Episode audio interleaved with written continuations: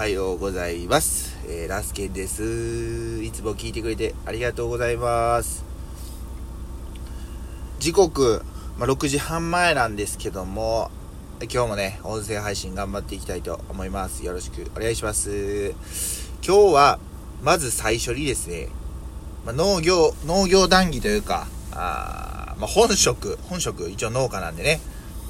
のことについて、昨日あった出来事について、記録簿的に話していきたいなと思います。僕は今、現在、人参を収穫しております。で、地元の JA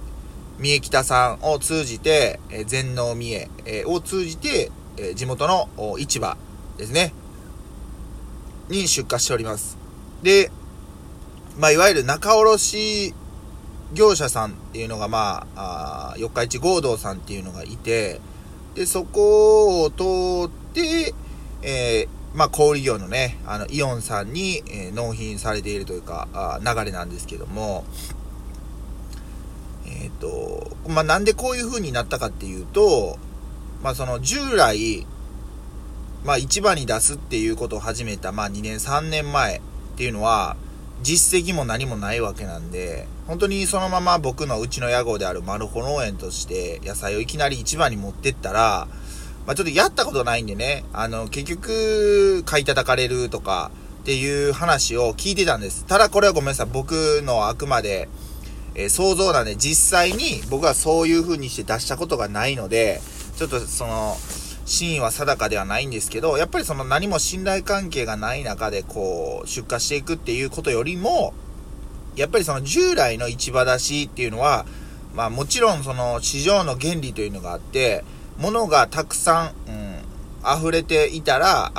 物がたくさん集まってきてたら、今回で言うと人参がたくさん、僕以外の農家さん、だったり全国の各産地から集まってきてたら、商品量はおのずと増えるんで安くなる。逆に、全国の産地から物が入らなくて、うちマルホ農園からのものしかなかったら、高くなるっていうような原理だと僕は思ってます。で、ただやっぱりそういう原理だと、どうしてもその価格の乱高下っていうのが起きてしまいやすいかなと思ったんで、事前の農協さん、全農さん、小売の担当の方で、市場の担当の方で、生産者の、5人で、というか集まって、もう事前に話をしたんです、価格のね。要は、最終的に生産者の手元にこれだけ残るようにしてほしいっていう、価格の話を先にしました。で、サイズもね、細かく規格って言ったらいいのかな、人参の大きさとか、そういうのも、同じ三重県の通の方のね、産地の、その規格をちょっと参考にさせてもらったんですけど、8規格か9規格ぐらいあってですね、非常に細かすぎるがゆえに、3規格、4規格に、しました。しましたというか、してもらいました。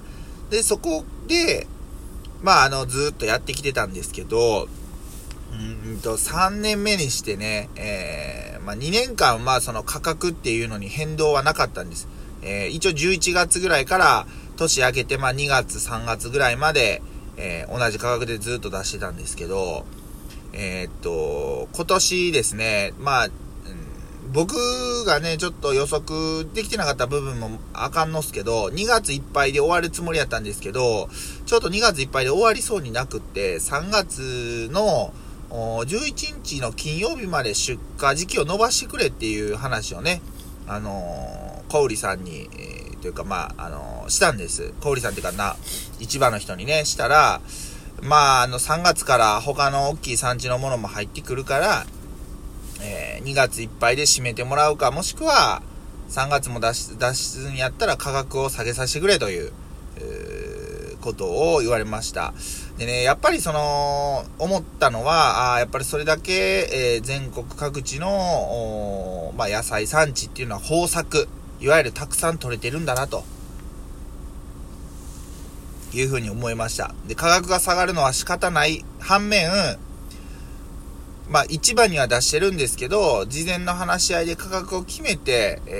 出荷してるので、それって価格安くなっとったら話し合いの意味ないじゃんかっていう、ちょっとこうジレンマ的なね、のも感じました。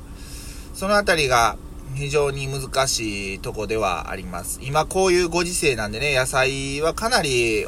安いお値打ちな野菜というかね、多いと思います。そんな中でも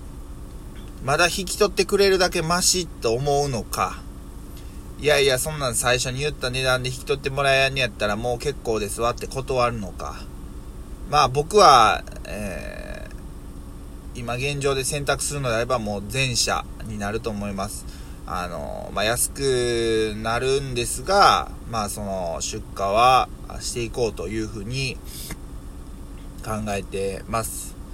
このあたりがね、やっぱりその市場に出すっていうのはこういうことが多分今後起きると思います。はい。なので、今後そのあたりを、まあ言うても弱小農家なんで、どういう風にして乗り切っていくのかっていうところに時間をね、注いでいく必要があるのかなと思ったりもしてるんですけど、そもそもまあね、たくさん面積を作られている人参農家さんと同じフィールドで戦うっていうこと自体がかなり無謀な話でもあるんで、まあだからニッチな野菜を作ってそういうところとは競わないっていうのももちろんだし、それからまあ面積を広げれるんだったらね、圧倒的に広げていって、機械化して、コストを下げていくと。価格が安くてもコストを下げていくっていうのも一つだし、小さくてもやっぱり生き残っていける経営体っていうのを自分としては目指していきたいなと思います。結局世界的に見れば、まあ僕なんかはもうクソちっちゃい農家なんですよね。で、日本のいわゆる僕が思う日本のそういうね大型農家というか大規模農家っていうのも世界的に見たら多分小規模中規模になると思うんですよ。それぐらいまあ世界的に見ればそれぐらい差があると思うんですけど、まあけどね自分の物差しっていうのを持つ必要はあると思うんで、自分の物差しで考えたらまあ僕が一番ちっちゃい農家で。大規模にやられている農家さんはかなり増えてきてるなっていうのは印象としてはありますね。まあそんな出来事がありました。まあ頑張ってね、3月の11日までは出荷していきたいなと思うんですけど、まあやっぱ、まあ農業始めても8年、9年目になりますけど、なかなか売り先っていうのがね、まあ、直売といわゆる JA 出荷と、食品のセットに入れてもらうっていうこの3つでね、動いてきています。まあ、若干ね割合は変わるかもしれないですけど、常にねこの辺りは頭を悩ましているところでございます。はい、まあ、ちょっとね農業談義かなりしちゃったんですけど、まあ去年2月25日になるのかな、金曜日ですね。はい、今日は、